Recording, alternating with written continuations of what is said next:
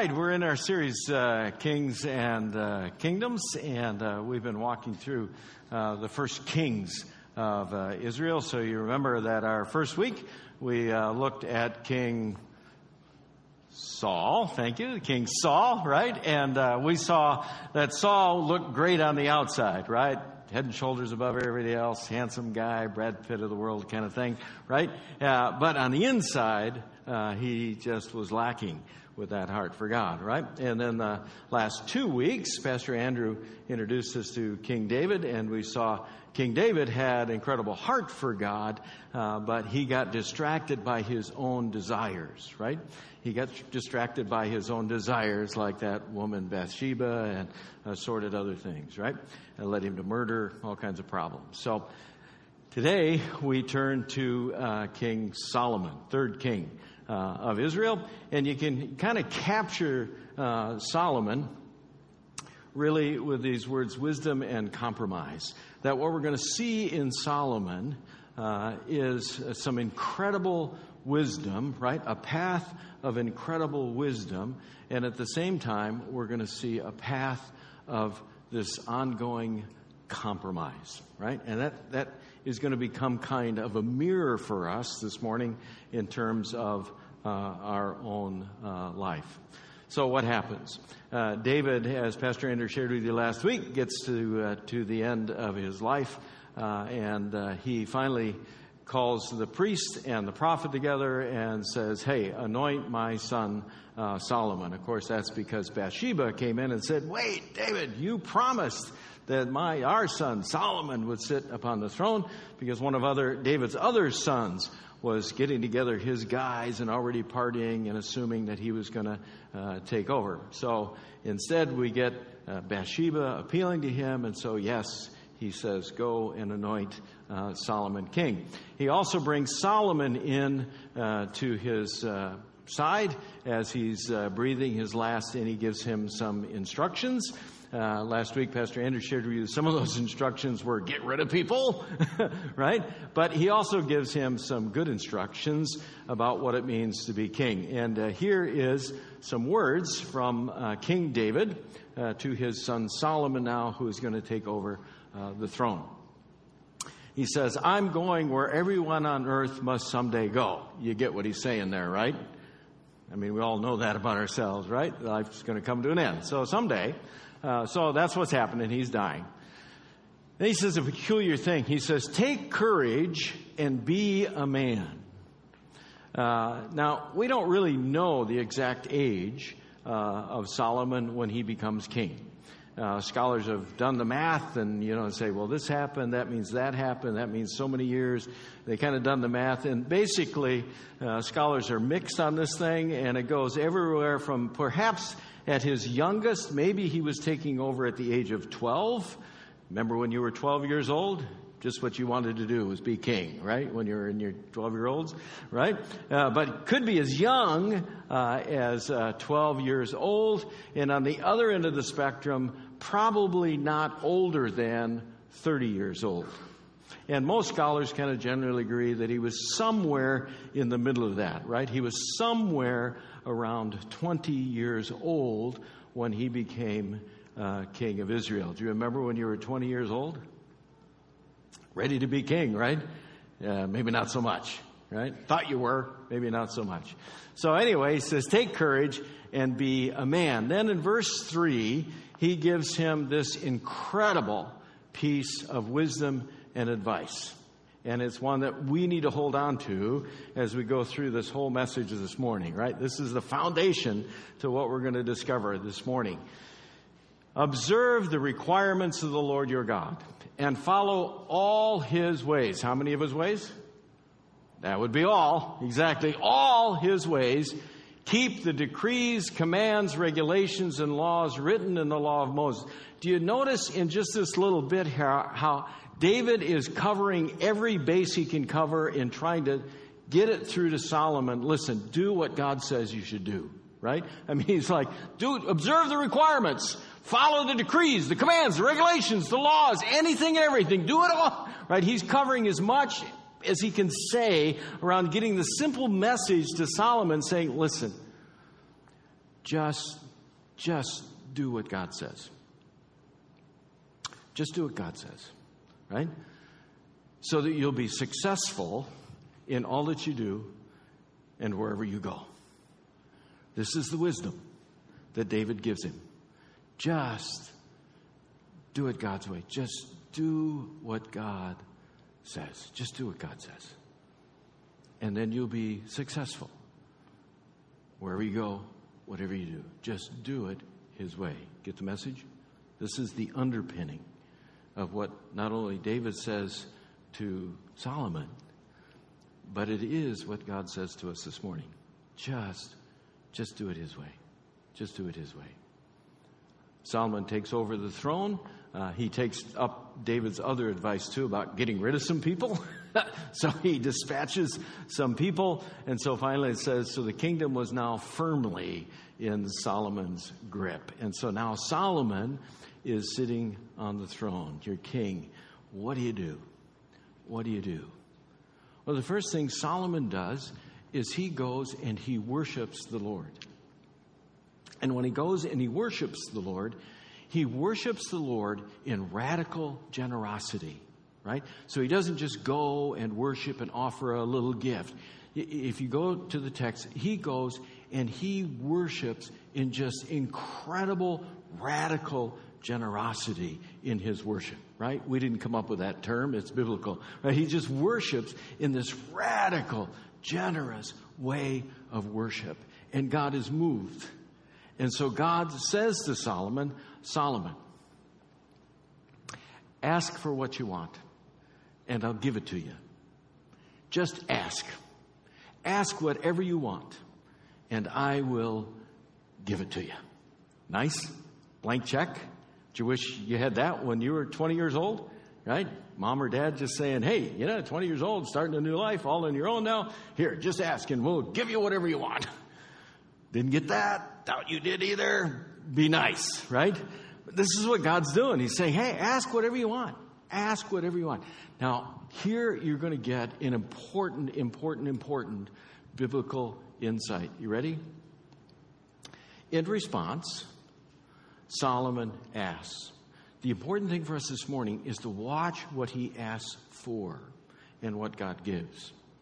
Right? So often when we go to God and we ask, right? Don't we often ask for the things that we look at and perceive to be just missing in our lives? And we ask God to fill these holes in these gaps in our lives.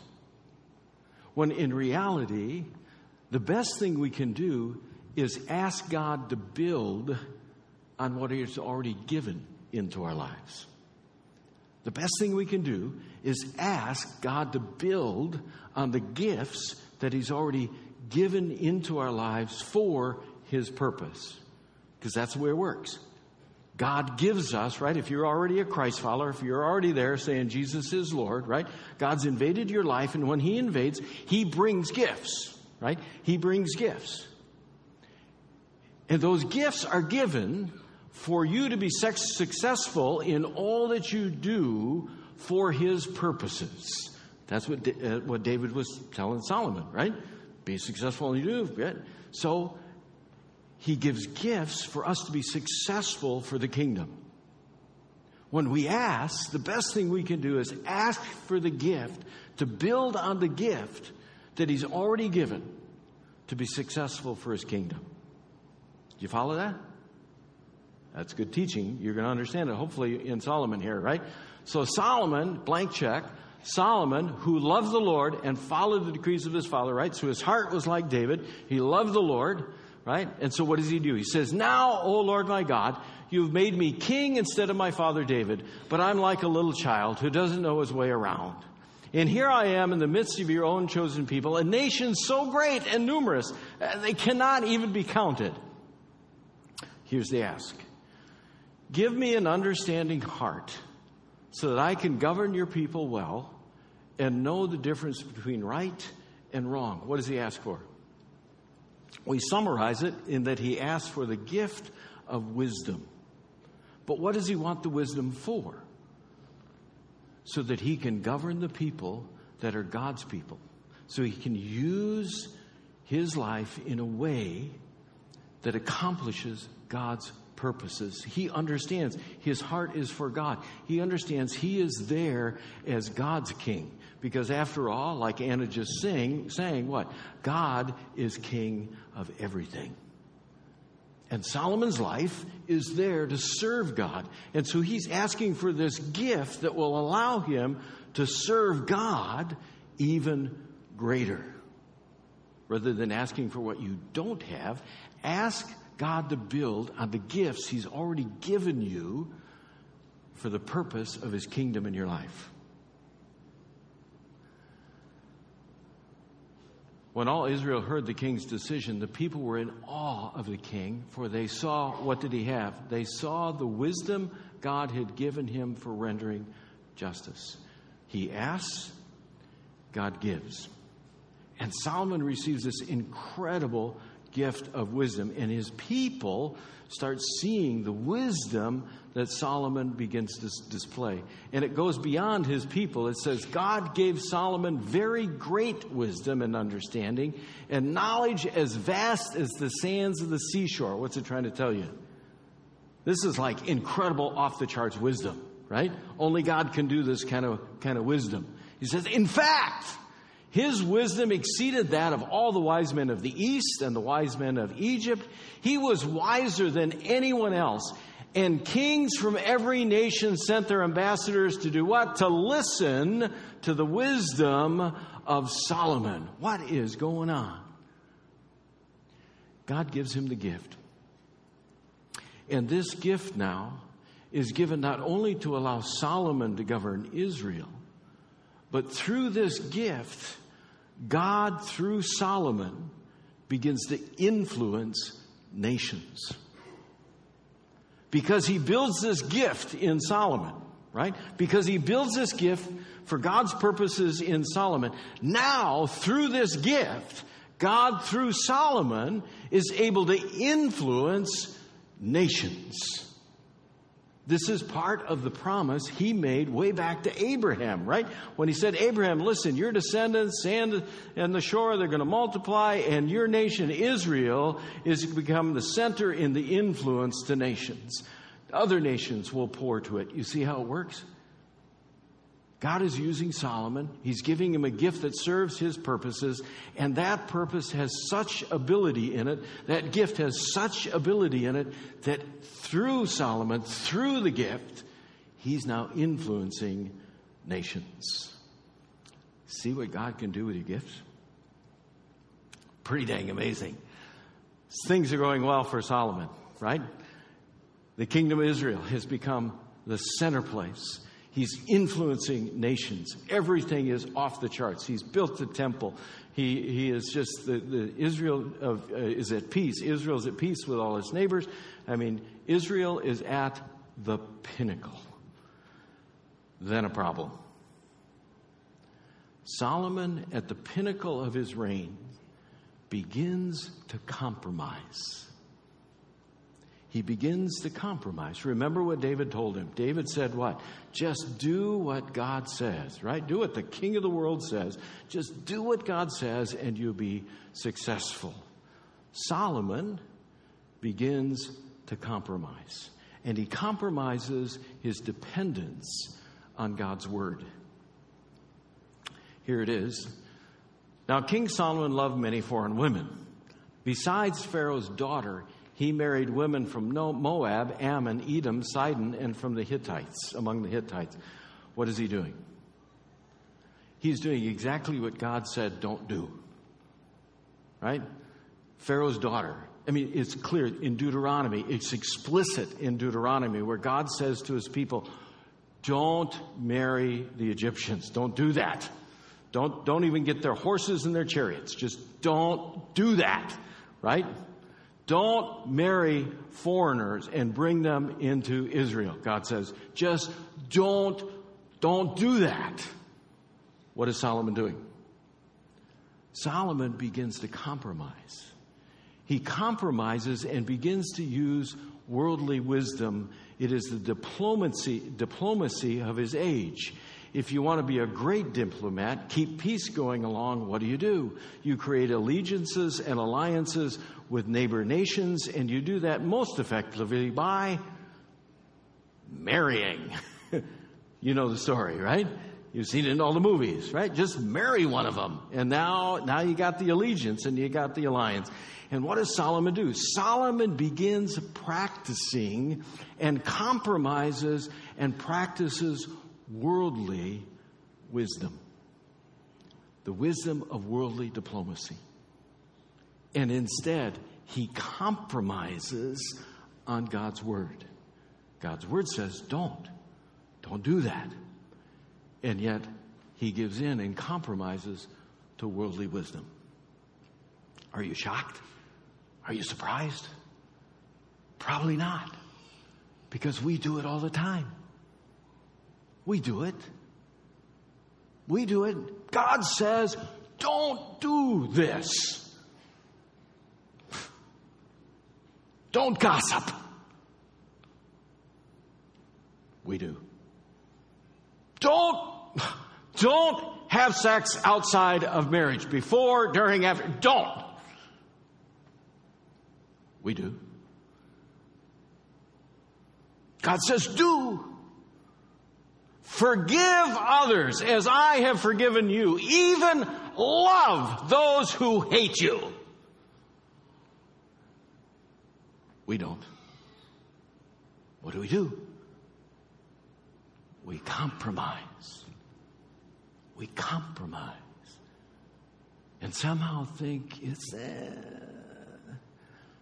not that important to do everything, all that he commands. And Solomon begins to decline, and his compromise begins to increase. So he compromises and he compromises in his walk with God. This guy who started out with a heart for God, now he starts compromising in the Word of God, and he starts compromising in his walk with God. And so you can see, he says, in Solomon's old age, they turned his heart to worship other gods instead of being completely faithful. What was he supposed to be? Completely faithful to the Lord his God as his father David had been. What happens? Solomon begins to compromise in his walk with God. And all of a sudden, he's not completely devoted, he's not absolutely faithful. He begins to give his time and his attention elsewhere. And he compromises. This shouldn't surprise us, should it? because we do the same.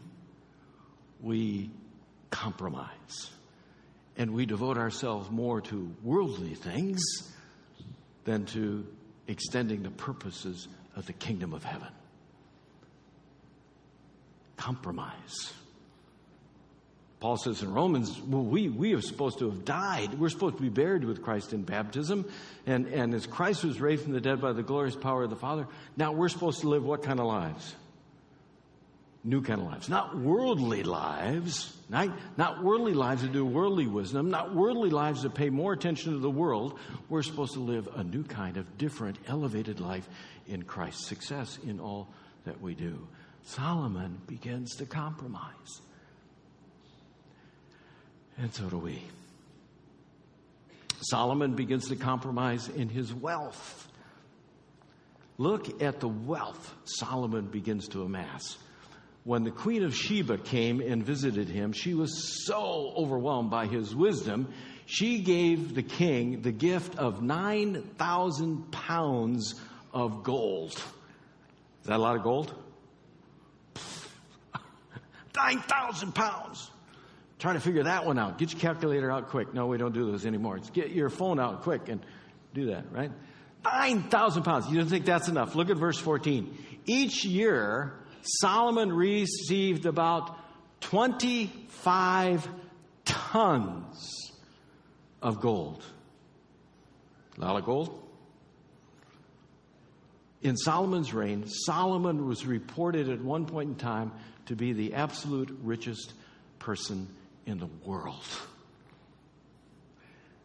The trouble is, how does he begin to use his wealth? If you read the book of Ecclesiastes, which Solomon wrote, you read the book of Ecclesiastes and you see what happens to Solomon. Solomon compromises in understanding what his wealth is for, right? The word says all of our wealth, whatever wealth we have, it's not our own. It belongs to God. It's here for His purposes. It's here to accomplish His intentions and accomplish His kingdom right here in our lives, right? Our wealth is not our own, it's His, it's for His purpose. Solomon, read Ecclesiastes, Solomon begins to own his own wealth, and he uses his own wealth to meet his own personal desires. Whatever comes to mind, he can buy it. And he compromises in the purposes of his wealth. We compromise. Paul says on the first day of the week, set aside a portion, give it to God, give him the first stuff. But we compromise. And Solomon eventually compromises on worship itself. And so we see that he not only begins to worship other gods, but believe Solomon starts building temples to foreign gods inside Israel. Is this a big compromise? Huge inside Israel. He begins to build temples to foreign gods. And he joins his wives and begins to worship. He divides his attention and decides there's now something more important, something else more vital to worship and get his attention than the living God. Are you depressed yet? It's a tough one, isn't it? It's a tough one because Jesus straightforward worship the Lord your God and serve him what? Only. Only. Solomon begins to compromise, compromise, compromise, compromise, and ultimately compromises his witness to the world. Remember, he had become through his gift that means by which God was influencing other nations. And now Israel becomes just one of many nations. On the Mount of Olives, east of Jerusalem, he built a pagan shrine, and he built another shrine, and he built another shrine. And through his compromise, through his compromise, even the greatest gift of wisdom no longer serves God. Now, for us this morning, looking at Solomon and the compromise is like a huge mirror, right? Not a pleasant mirror. So, what do we do? What do we do? Well, start with the truth. It is a mirror. And many of us, we're, we're in the middle of a compromise right now in our lives. But here's the good news there is one who came in the world, and he refused to compromise. There's only one. But he came into the world and he was challenged by the Pharisees and the Sadducees and all those folks, and he refused to compromise. He came into the world and he was arrested by the Romans and he was beaten, he was flogged. They did the worst of the worst to him. They spit on him and they put a crown of thorns on his head. But he refused to compromise. There's somebody that came into the world, and even though they pounded nails into his flesh and they hung him on a cross and he bled out, even though he suffocated to death, and they threw him in the tomb and rolled the stone and said, It's all done, it's all over, the compromise is accomplished, he refused to compromise and he walked out alive.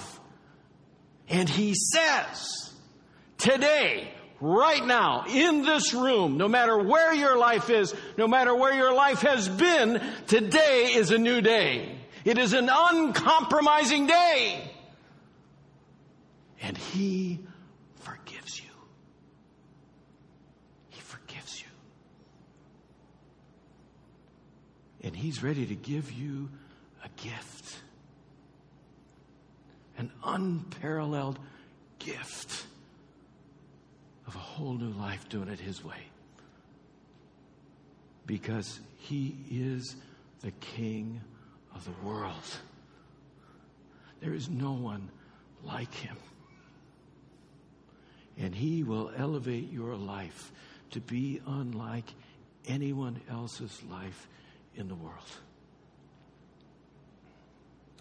And you don't have to compromise anymore. And together, we can be the new Israel. We can be the Israel that influences the lives of people in this place so that nations, nations will come to know the King of Kings and the Lord of Lords. And they will see and understand there is no one like him. He is the absolute King of the world. And we get the invitation again, just like Solomon did from his father. Your heavenly father says to you today, listen, just, just do what I say. Just do what I say.